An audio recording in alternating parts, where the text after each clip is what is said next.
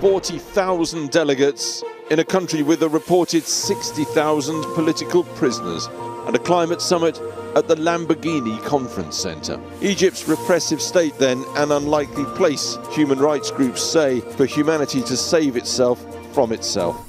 Physics, not politics, demanding we break our addiction to oil and gas. We have to cut greenhouse gas pollution nearly a half by 2030. Instead, we're on course to increase it 10%. The $100 billion a year promised 13 years back by rich polluting nations is still broken. Here in Africa, home to many nations considered most vulnerable to climate change, food insecurity. Hunger follows four years of intense drought in the Horn of Africa.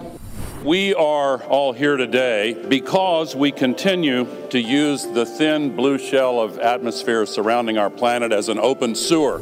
How many more wake up calls does the world, do world leaders actually need? A third of Pakistan underwater, the worst flooding in Nigeria in a decade. This year, the worst drought in 500 years in Europe, in a thousand years in the US, and the worst on record in China. The Conference of Parties, or COP, is to me like a toy train that stops at new destinations every year. Global heads come aboard to play a round of blame game, even as the ride teeters dangerously close to an environmental apocalypse. Well, last year at COP26, remember that India had become a whipping boy for pushing for a phase down of coal instead of a phase out of coal. Well, this year at COP27 in Sharm el Sheikh in Egypt, India hit back. It asked why just coal? All fossil fuels, some of them still used in massive amounts by developed countries, need to be phased down. And in a rather surprising turn of events, some of these very developed countries that India called out supported its stand. Mr. Timmermans, on the cover decision consultations, India had made a submission on uh, in, for a phase down of fossil fuels. The EU has shown support for it, but it does not figure in the list put out by the presidency today, uh, late last night. And I'm wondering, is the EU going to be working with India to have it put in an explicit mention of a phase down of fossil fuels? Well, obviously, we're all in favor of phasing down all fossil fuels, uh, and uh, we are in support of any call to phase down all fossil fuels. Uh, but we also have to make sure that this call does not diminish the earlier agreement we had on phasing down coal. So it, if it comes on top of what we had al already agreed in Glasgow, then uh, the EU will support India's proposal. That was Frans Timmermans, an executive vice president at the European Union, leading the work on its first climate law.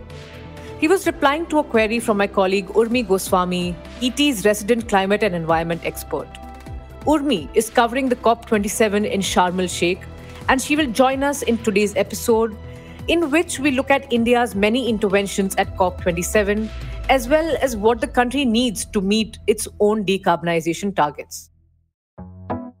It's the 18th of November. I'm your host, Mugdha Variyar from ET Prime, and today we'll look at how India is playing bad cop to the developed world at COP27 on the morning brief. At this year's climate summit, India stayed away from setting any fresh targets for decarbonization and reiterated Prime Minister Narendra Modi's goals from COP26. But it may still come out as having held the historical emitters accountable. European countries, which were caught in an energy crisis due to the Russia Ukraine war since the beginning of the year, recently decided to label investments in gas as climate friendly. India stood up and called out the bluff. India argued that the selective labeling of some energy sources as green even though they were responsible for greenhouse gas emissions, has no basis in science. Well, India didn't stop here. It reiterated the obligation of the developed world to compensate countries affected by extreme weather events through a loss and damage fund. India also pushed for a sharp definition of climate finance, arguing that the vagueness around the term allowed developed countries to greenwash their finances and pass off loans as climate related aid. It is also pushing back against the move by developed countries to club all top emitters, particularly the top 20, including India and China, for making intense emission cuts. So, is India emerging as the messiah for the developing world? and as it also garners support from the developed world for its call to phase down all fossil fuel, can India really become a global climate leader? Or will criticism that India is not doing enough to break away from its reliance on coal keep it from being seen as a role model?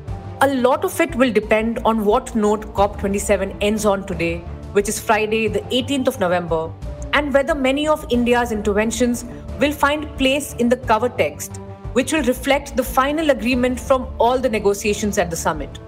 As of Thursday, the Egyptian presidency had made a list of what could go into the cover text. India's proposals weren't part of that list. Also, while India has called out the bluff of developed nations, can it meet its own targets for a cleaner environment? My colleague Urmi Goswami, who has been tracking the global discourse at COP27 over the past two weeks, is here to help us break down India's pitch at the summit. Urmi, thank you so much for joining us from Egypt. Must have been very busy for you there over the last few days. But of course, you have attended COP for uh, what, over a decade now, right? But this year, you know, given the energy crisis we are seeing across the world because of the war, so many natural calamities that have hit countries like Pakistan and others, what is the mood this time? And of course, this is being referred to as the COP of implementation as well. So, what do you think is different this time at COP27? You know, I've attended many COPs, as you said, 13 to be precise. And this is my 13th COP. As far as the mood of is concerned, you know, it's funny. Once the negotiation starts, if you go to the negotiating side of the COP, I think it's the same kind of thing uh, from every year. You know, all nighters being pulled by negotiators. As a matter of fact, this COP started on Sunday, November 6th, and negotiators were already here. They're normally here sometimes for pre meetings because various, uh, especially developing country groups, because there's so many, they get together earlier and they have these meetings of their own on the 5th of uh, November, which is actually the day before the official opening of the COP, uh, negotiators pulled not only an all nighter, 20 hour long meeting just to thrash out the agenda items. So it kind of felt that people were, you know, just working as if it was the end of the COP right from the beginning. So, yeah, it feels in some ways similar and in some ways dissimilar. Okay, so in some ways similar, in many ways dissimilar as well.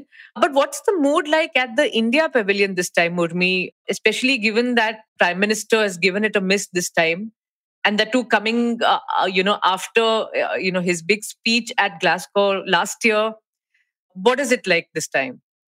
Well, the mood is still brilliant, uh, I would say, at the India Pavilion. Uh, the India Pavilion is themed on life, the lifestyles for environment the big mission that India has launched. India seemed a little quieter in the first week. And because India did not have its head of government, it seemed as if India was missing in that sense. And it had uh, its events in the pavilion. But since then, especially in over the weekend, India's kind of hit come back into the sort of limelight. Even before, it wasn't that it was quiet, as in not making some interventions particularly on finance, which is which India took as a focus issue. Urmi, you know, picking up from a point that you mentioned about how in the first few days it looked like India was missing the action. But of course, in the last few days, we have seen the environment minister be very vocal about several issues, be it the loss and damage fund. And of course, he did talk about the fact that all fossil fuels need to be phased down and not just coal which a lot of developing countries are dependent on. How has that played out? Do you think India is fighting the battle for the developing world, which it should, of course, but is it becoming the messiah for the developing world? But is it finding any common ground with the developed world as well? Because I think you spoke to several representatives from the European Union. You said that India is getting some kind of support on its call to phase out all fossil fuels as well. But overall, what has the response been from the, the developed world? You know, it's a funny thing you ask me the question that way because the fact is that India negotiates a lot. In uh, of course, India is part of the G77 and China, but the developing countries, you know, there are like 130 odd countries. So It's a huge group. So there are subgroups within the G77 and China. And India largely negotiates from within the group called LMDC, which is the short form for like minded developing countries. It includes countries like Saudi Arabia, China, Venezuela, Ecuador. Now, the interesting thing is that its close negotiating partners, Saudi Arabia and China, have not said a thing.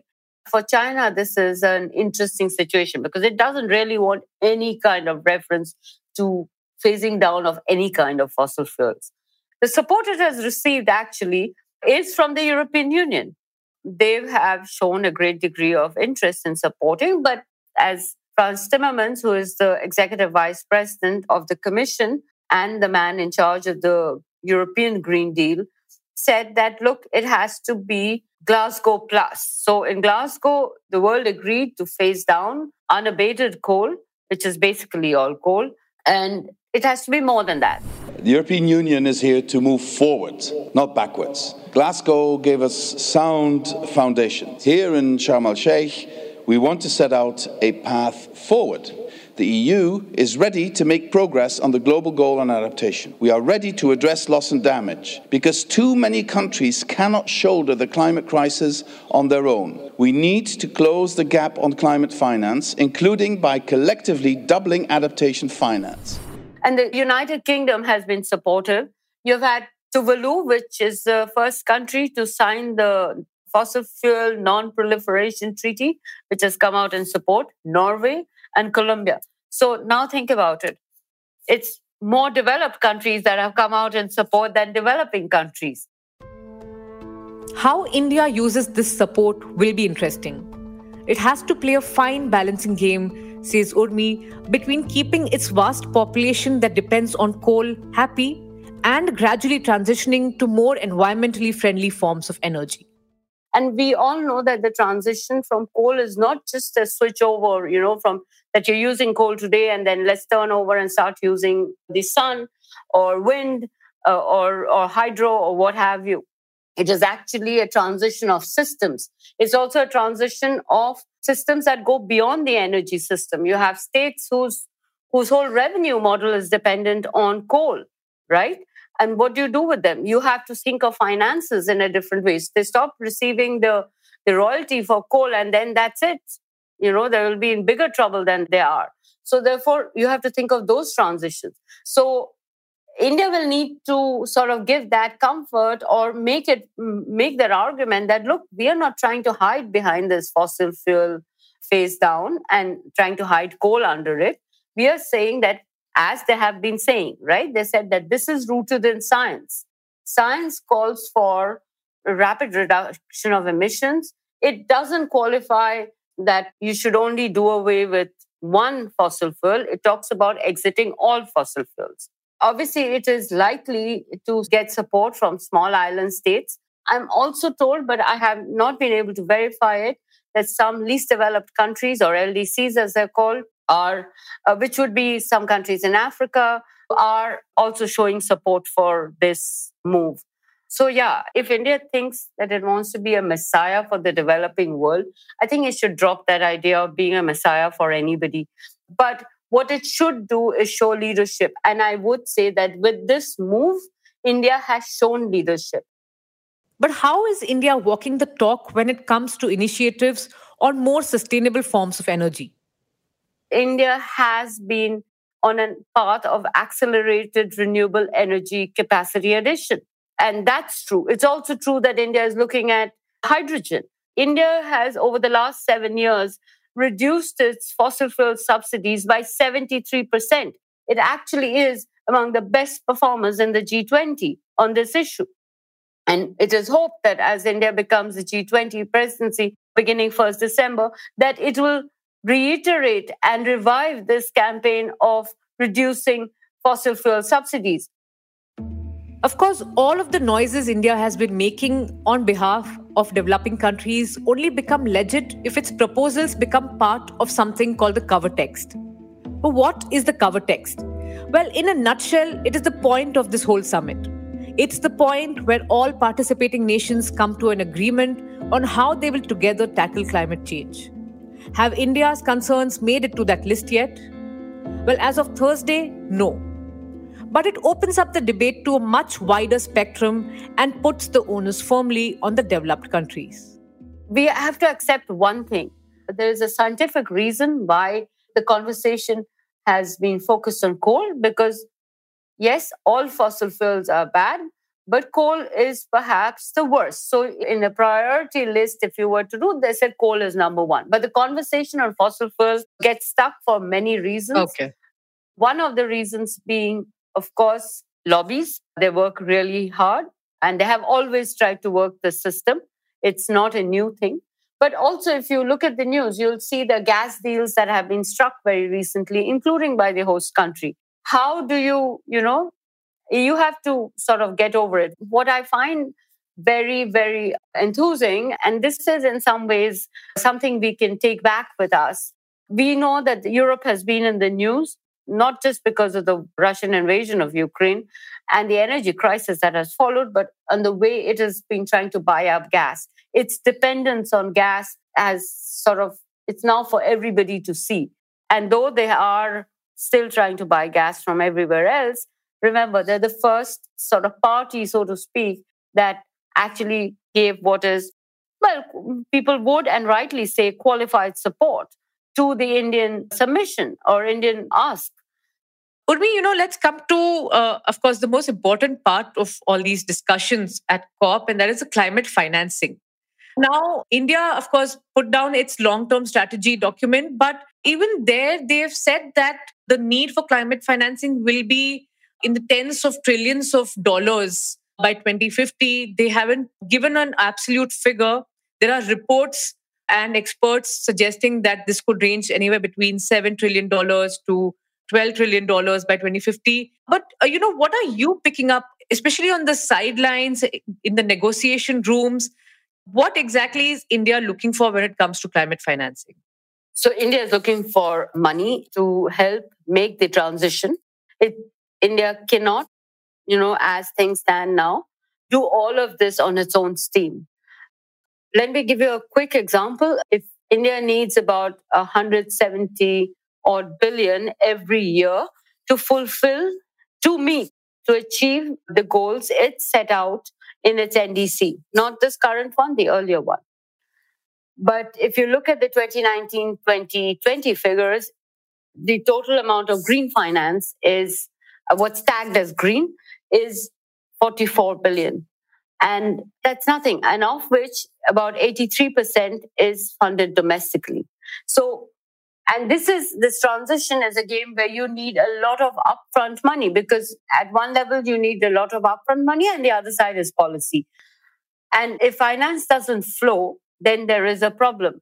Another statistic, just to give you a sense of how financial flows are strained. In the arena of solar, in 2020, some 200 odd billion were invested, of which most of it went to the OECD countries and China. 5% went to Africa, and very little comes to the other. I mean, there's very little left for, you know, OECD, after OECD plus China get the investments. So uh, clearly, we need finance. So India has argued a for, of course, that developed countries keep their promise of 100 billion a year, which they said they'll start it, be able to sort of meet the target in 2023. That's next year. And of course, it's involved, they're currently negotiating in the UNFCCC the new goal, the new quantified goal for 2025 and beyond. Going into COP27, India dropped a few of its self defined targets set under the Panchamrit pledge by the Prime Minister last year. Here's what the Prime Minister had announced in Glasgow last year. Climate change पर, इस वैश्विक मंथन के बीच, मैं भारत की ओर से, इस चुनौती से निपटने के लिए, पाँच अमृत तत्व रखना चाहता हूँ। पहला, भारत 2030 तक अपनी नॉन फोसिल एनर्जी कैपेसिटी को 500 गीगावाट तक पहुंचाएगा।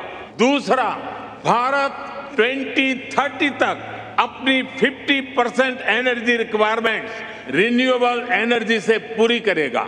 तीसरा, भारत अब से लेकर 2030 तक के कुल प्रोजेक्टेड कार्बन एमिशन में एक बिलियन टन की कमी करेगा। चौथा 2030 तक भारत अपनी अर्थव्यवस्था की कार्बन इंटेंसिटी को 45 परसेंट से भी कम करेगा। और पांचवा, वर्ष 2070 तक भारत नेट जीरो का लक्ष्य हासिल करेगा In August this year, India updated its nationally determined contribution, which is essentially its climate action plan to be communicated to the United Nations Framework Convention on Climate Change. It removed its target of establishing 500 gigawatt of renewable energy capacity by 2030. It also dropped the commitment to reduce 1 billion tons of carbon emission by 2030. Just for reference, India's total emissions in 2021 was around 2.7 billion tons. Here's what Environment Minister Bhupendra Yadav said at COP27 on Monday. In August 2022, India updated its NDCs. With the updated NDCs, we stand further committed to first, reduce the emission intensity of its GDP to 45% below 2005 levels by 2030. Second, achieve about 50% cumulative electric power installed capacity from non-fossil fuel based energy resources by 2030. We are now presenting India's long-term low carbon development strategy that articulate India's vision and action plan for achieving its NDC goal and target of net zero emission by 2070. As India presented its long term strategy document this week, there was also criticism that the document did not cite any interim targets or any estimates of the amount of climate financing the country will need. Let me now go across to Vaibhav Chaturvedi, fellow at Delhi based think tank Council on Energy, Environment and Water, who is joining us over a phone call from Sharm el Sheikh. So, first of all, uh, I don't think that the, some targets have been omitted. The announcements were made, but there's always been the case that some of these targets will be domestic in nature, right? And some will be officially submitted to the international, like United Nations Forum.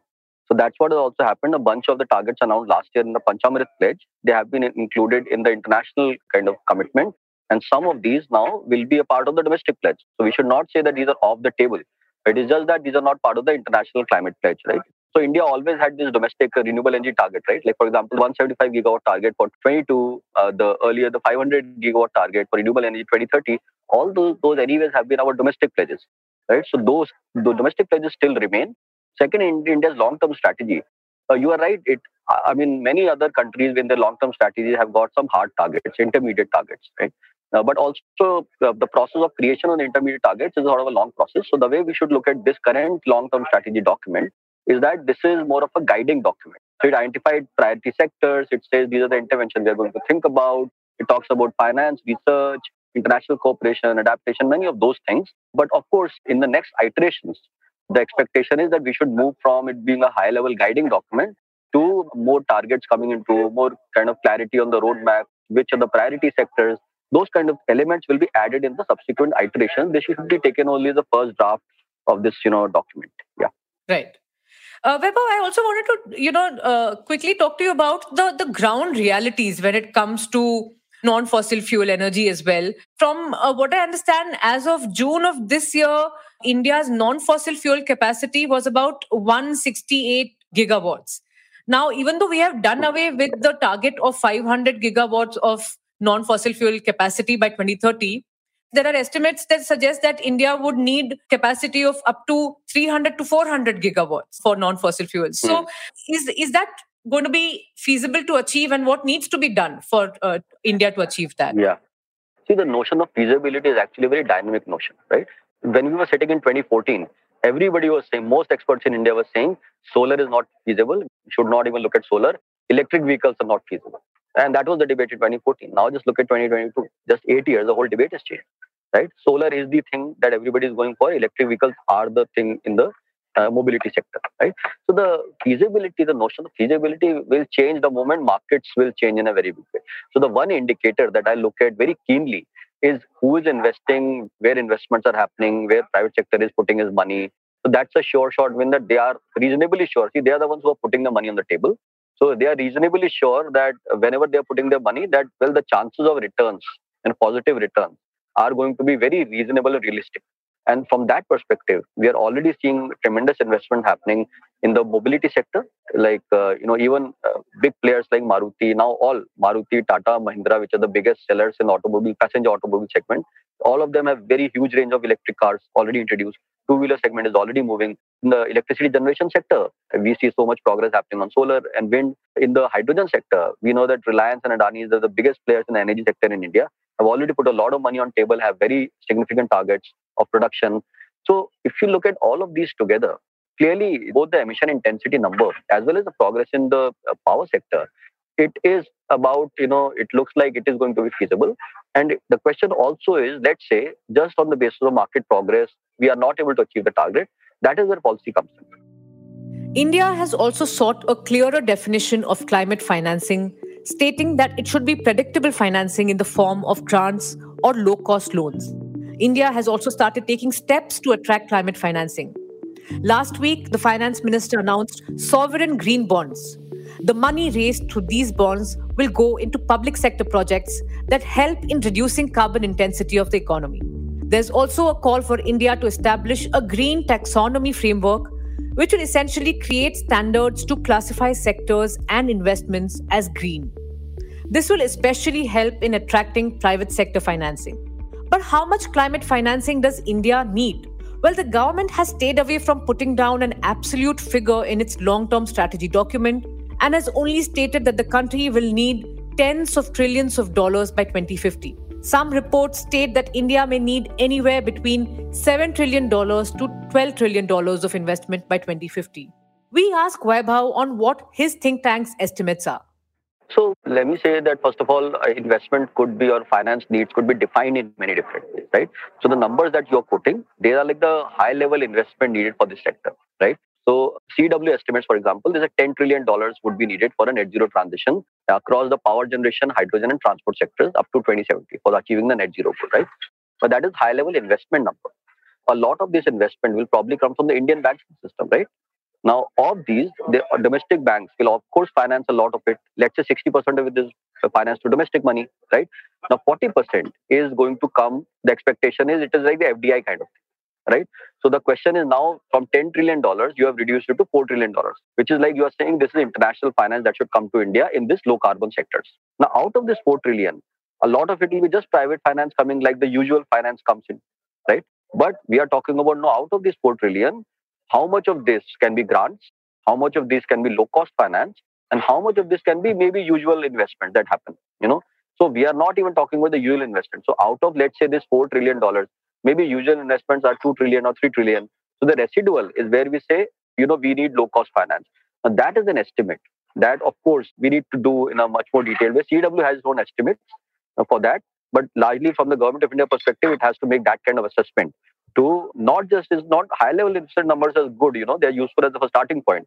But the real thing is what do you want to ask right? What is the ask?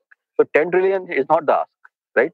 We're not going to get all the money from the developed world right? So the ask is what is the loans that you need and what is the grants maybe what you need you know something like that. That sort of estimate the government definitely is already looking into and that is something very important for this whole process to move forward. I asked Vaibhav the same question that i asked urmi. Can india become a global climate leader? He too is optimistic. Well india is consistently demonstrating climate ambition and leadership now across the years across especially last 7 8 years so, and the first big example was the International Solar Alliance, right? That is India's initiative. Then the second big example is now the Coalition for Disaster Resilient Infrastructure that happened last time. Now, India also announced its net zero. I mean, there was no need to announce its net zero, right? It was a dramatic shift in position itself. Because till then, India had never announced an absolute target or reduction target. With the net zero, now the target has become an absolute reduction target, right? So now India has also taken that. The latest one is, in fact, the announcement of a domestic carbon market right? That is also an instrument for decarbonization. And the first time, the government of India said that we'll now also put a price on carbon through this mechanism, right? So there are many, many ways in which the ambition is being displayed. So it's a, one has to look at not just one action, but a collection of actions to really look at how you know ambition has been, been enhanced and how the climate leadership is being demonstrated by India. And it's very clear it is demonstrating climate leadership. But cooperation is also going to be part of the larger you know discourse on climate. The world is witnessing some of the worst climate catastrophes. This year, Kenya was gripped by its worst drought in decades, while countries such as Pakistan and Nigeria were besieged by floods. In the face of such disasters, the COP has over the years come to be criticized for the indecision, the blame game, and the dragging of feet by countries on taking action. In fact, Swedish climate activist Greta Thunberg, who became popular over her protest to draw attention to climate change, dismissed the summit for quote unquote greenwashing, lying, and cheating. And she chose to skip COP27. By the time we approach COP28, we would have faced more unimaginable loss. While some progress has been made, India and the world need to act faster. It's literally a race against time. Well, that's it for today. This is your host, Mugdha Variyar, on the Morning Brief, the official podcast of the Economic Times. This episode was produced by Sumit Pandey, sound designer Rajas Nayak, and Indranil Bhattacharjee. Executive producers Anupriya Bahadur, Anirban Chaudhary, and Arijit Burman. Do share this episode if you liked it and listen to new episodes of the Morning Brief every Tuesday, Thursday, and Friday on all your favorite listening platforms Amazon Music, Gaana.com, Spotify, Apple, and Google Podcasts, and the Economic Times website, and of course, our very own audio platform, ET Play. Also, tune in to the latest podcast from ET, Startup School your 12 step guide from idea to enterprise with marquee startup founders. All clips used in this episode belong to respective owners. Credits are given in the description.